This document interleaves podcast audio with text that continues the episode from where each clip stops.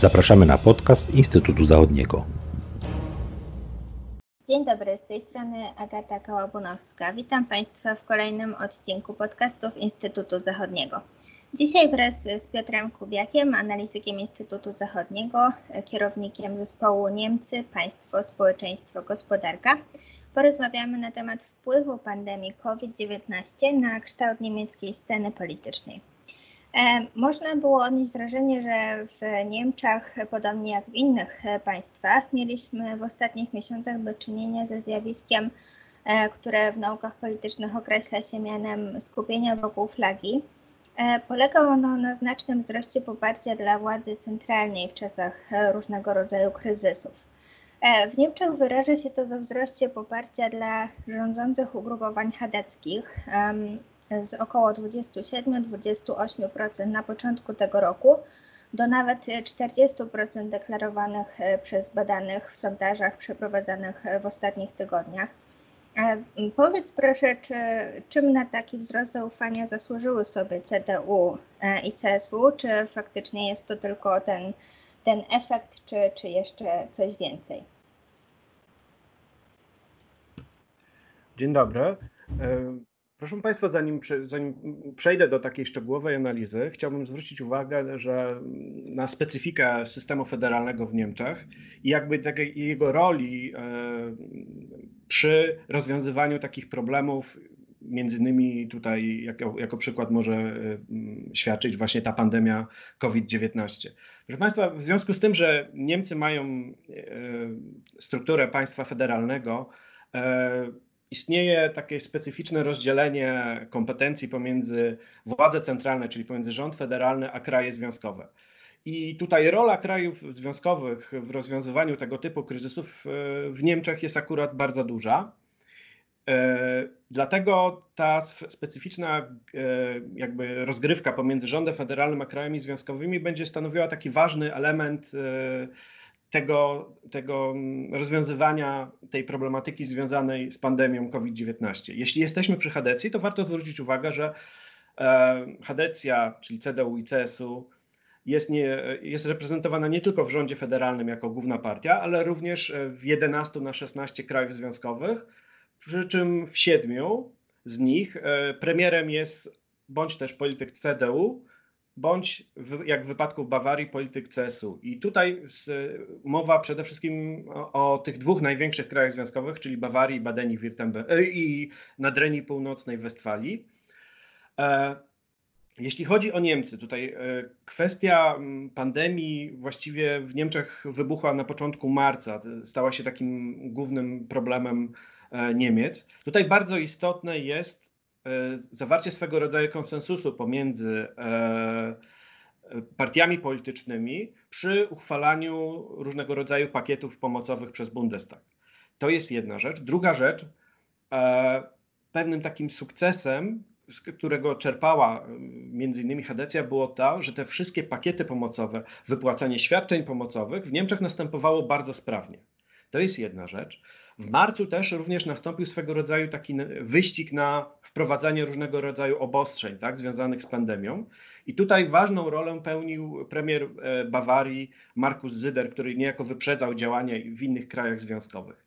Ale tutaj pojawiła się, pojawiła się rola rządu federalnego, przede wszystkim kanclerz Angeli Merkel, która w pierwszym okresie pandemii, w marcu i na początku kwietnia, w pierwszej połowie kwietnia, kiedy, kiedy te um, różnego rodzaju obostrzenia były konieczne, była konieczna koordynacja działań poszczególnych krajów związkowych, rola kanclerz Merkel była bardzo ważna i to spowodowało, że jakby Niemcy, obywatele niemieccy bardzo mocno zaufali, e, zaufali władzom i tutaj równocześnie notowania kanclerz Merkel, która tą swoim pragmaty, tym swoim pragmatycznym podejściem do pandemii, ostrożnym, zyskiwała bardzo mocno w notowaniach. W dalszym okresie, mm, kiedy, kiedy już główna fala pandemii w Niemczech e, zeszła na plan dalszy, zaczęto znosić obostrzenia, e, tutaj mm, jakby e, kanclerz Merkel oddała z powrotem jakby to przywództwo na poziomie poszczególnych krajów premierom rządów krajów którzy w porozumieniu po naradach znosili obostrzenia, poszczególne obostrzenia. Także, także tutaj przy okazji właśnie tego wzrostu popularności Hadecji ważna rola była kanclerz Angeli Merkel, ale również właśnie to mocne usadowienie CDU i CSU we władzach krajów związkowych i tutaj rola poszczególnych liderów jak Markus Zyder, czy też z drugiej strony Armin Laschet, premier Nadrenii Północnej Westfalii. Właśnie w kontekście tych e, dwóch e, ostatnich postaci, o których wspominałeś, e, trzeba pamiętać, że, mm, że toczy się cały czas okres, procedura poszukiwania nowego przewodniczącego partii, a także potencjalnych kandydatów do schedy po kanclerz Angeli Merkel, która według zapowiedzi nie będzie już w przyszłym roku ubiegała się o reelekcję. Czy pandemia wpłynęła jakoś na odbiór poszczególnych kandydatów?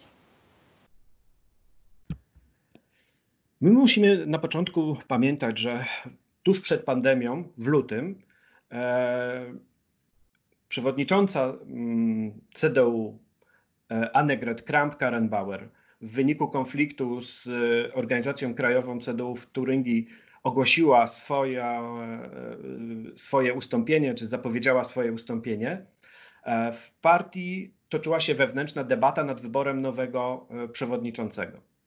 E, na 25 kwietnia pierwotnie planowano zorganizować kongres partii, który miał wyłonić nowego przewodniczącego. Zgłoszy, zgłoszone były trzy kandydatury. Mm, premiera Nadrenii Północnej Westfalii Armina Laszeta, mm, Friedricha Merca oraz Norberta Rydgena. E, przy czym e, jakby wszyscy trzej kandydaci wywodzili się z tego samego kraju związkowego Nadrenii Północnej Westfalii. E, też trzeba pamiętać, żeby tutaj za bardzo nie, nie wchodzić w szczegóły, że Friedrich Merz jako taki główny rywal Angeli Merkel był jest wspierany przede wszystkim przez konserwatywne skrzydło partii. Laschet uchodzi za takiego zwolennika, zwolennika mm, jakby kontynuacji kursu Angeli Merkel. To jest, to jest, to jest maksymalne uproszczenie.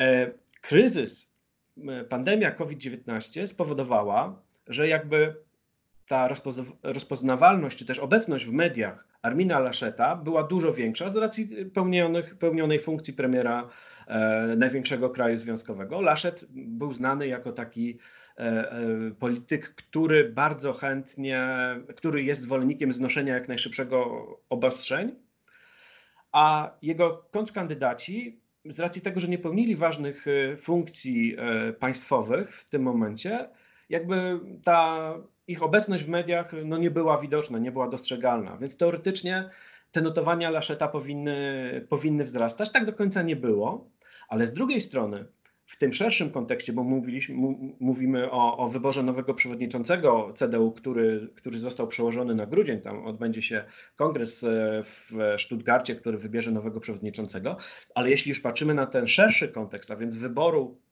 kandydata partii chadeckich na, na przyszłego kanclerza, a więc wyboru następcy Angeli Merkel, to tutaj pojawia się jeszcze e, kolejna osoba, więc przewodniczący CSU Markus Zyder i równo, pełniący równocześnie obowiązki premiera Bawarii. On w czasie pandemii bardzo mocno zyskał na popularności, pokazał się jako taki skuteczny menedżer takiego zarządzania kryzysowego i jego notowania jako potencjalnego następcy, potencjalnego lidera partii chadeckich podczas wyborów bardzo mocno wzrosły. On sam się od tego dystansuje, ale być może jeśli, jeśli zgłosi swoją kandydaturę, jeśli ta kandydatura mm, zostanie zaakceptowana przez e, CDU, to w przyszłości może być naprawdę poważnym e, kandydatem na przyszłego kanclerza i następcę Angeli Merkel. Wydaje się, że z tego mm, zjawiska skupienia społeczeństwa wokół rządzących w czasie kryzysu e, nie skorzystała za bardzo współ, współrządząca SPD. Można było e, takie odnieść wrażenie, że jej aktywność w ostatnich miesiącach była zdecydowanie mniej widoczna, nawet w niemieckich mediach. Mm, jak mógłbyś podsumować stanowisko tej partii podczas pandemii?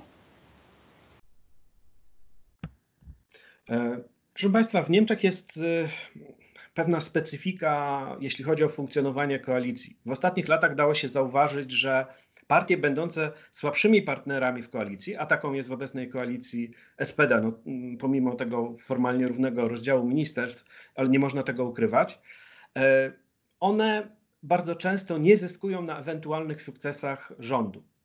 E, zwróco, e, warto zwrócić uwagę, że jakby mm, problemem SPD jest jej obecne kierownictwo i jakby sytuowanie się wielu członków partii wobec polityki rządowej.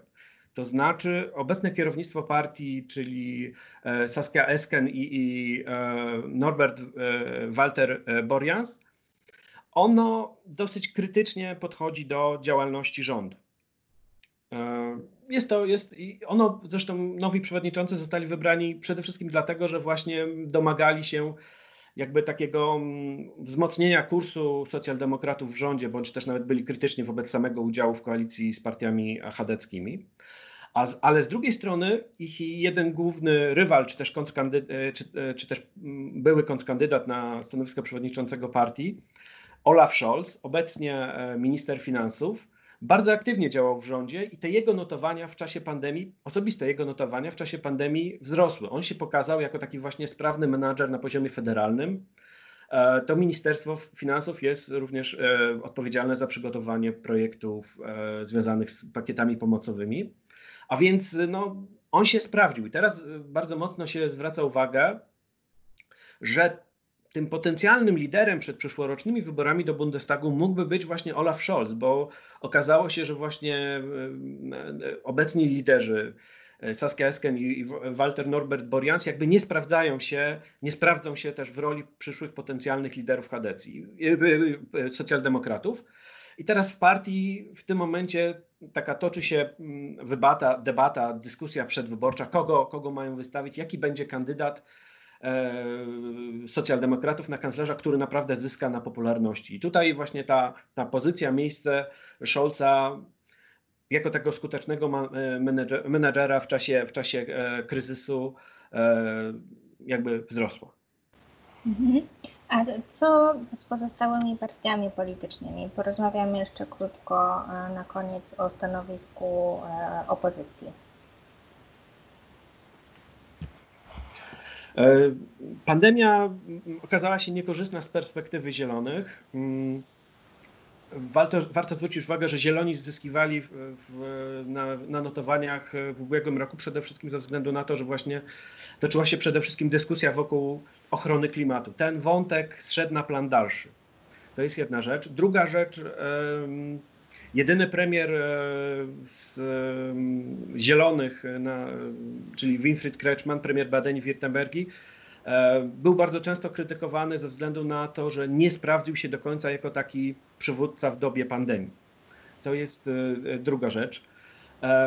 Jeśli chodzi o, o pozostałe partie opozycyjne, one też miały jakby pewien sposób znalazły się troszeczkę na, na, na, na, drugim planie, jeśli chodzi o tą, o tą obecność w mediach no ze względu na to, że one jakby nie podejmowały tych kluczowych decyzji, tak?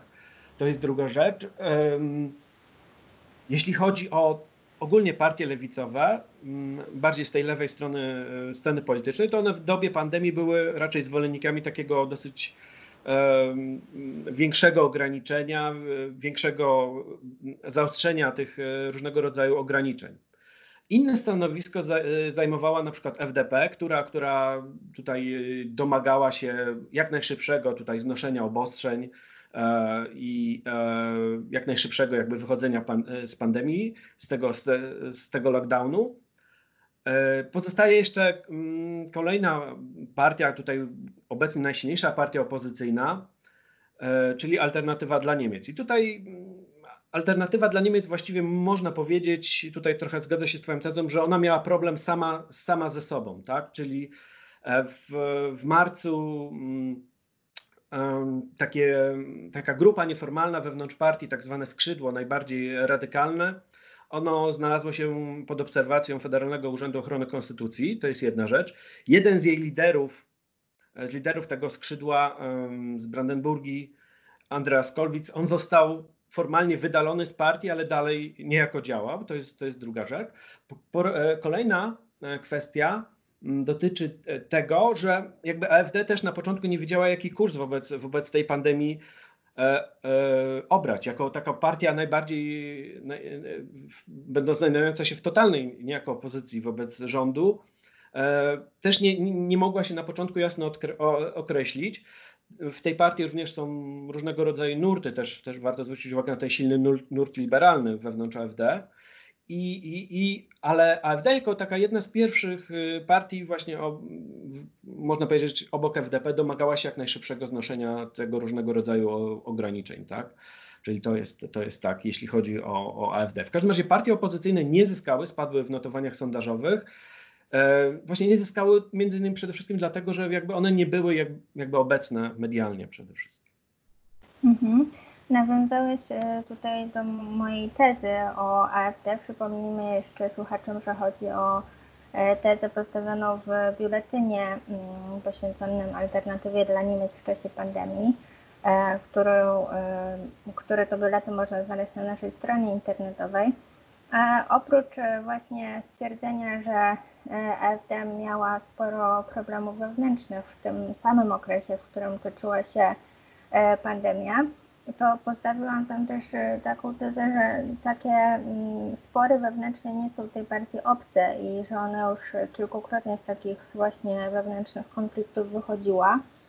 W związku z tym no, nie można jasno stwierdzić, czy teraz tak się ponownie nie stanie.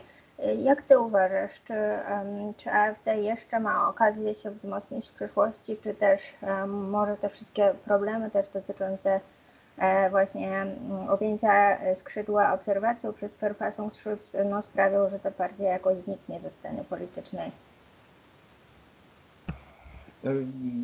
Oczywiście AfD nie zniknie w najbliższej przyszłości ze sceny politycznej. To tutaj e, ja, moim zdaniem te chwilowe problemy mogą doprowadzić do pewnych podziałów w partii, tak jak miało to miejsce na przykład w roku 2015 ale dla FD, żeby ta partia odzyskała mm, zaufanie społeczne, odzyskała siły, ważny jest, ważny jest temat, wątek, wokół którego ta partia może się skoncentrować. Tak było w roku 2015 w związku z kryzysem migracyjnym, mhm. który pozwolił e, AfD na nowo się zdefiniować pod nowym kierownictwem e, partii. E, przyniósł, przyniósł jej wiele sukcesów, więc w najbliższej przyszłości, jeśli dojdzie do różnego rodzaju mm, kryzysowych sytuacji, niepokoi, niepokojów, w Niemczech e, wróci ta kwestia dotycząca e, masowej migracji, dojdzie do jakiego, różnego rodzaju zamachów terrorystycznych, gdzie ważny wątek w, problematyce podejmowanej przez FD, czyli dotyczący bezpieczeństwa, będzie taką, takim ważnym tematem debaty, partia może zyskiwać. Też warto pamiętać, że jednak AfD jest, jest partią, która po, po, po jednak po wielu przeobrażeniach dalej jednak posiada różnego rodzaju um, skrzydła, tylko mm. może to jest, to jest złe, złe określenie, ale różnego rodzaju nurty są w tej partii e, i e, po prostu mm, e, trudno jest kierownictwu zapanować nad, nad wszystkimi. Ale to, bardzo Ci dziękuję za to krótkie omówienie mm, wszystkich e, najważniejszych e, wątków dotyczących niemieckiej sceny politycznej w czasie pandemii. Myślę, że jeszcze wrócimy do tego tematu w przyszłości, zwłaszcza do kwestii właśnie przewodni nowego przewodniczącego CDU i też schedy po kanclerz Angeli Merkel. Dziękuję Ci w takim razie za rozmowę. Państwu serdecznie dziękujemy za uwagę. I zapraszamy do słuchania kolejnych odcinków e, podcastów Instytutu Zachodniego. Do usłyszenia.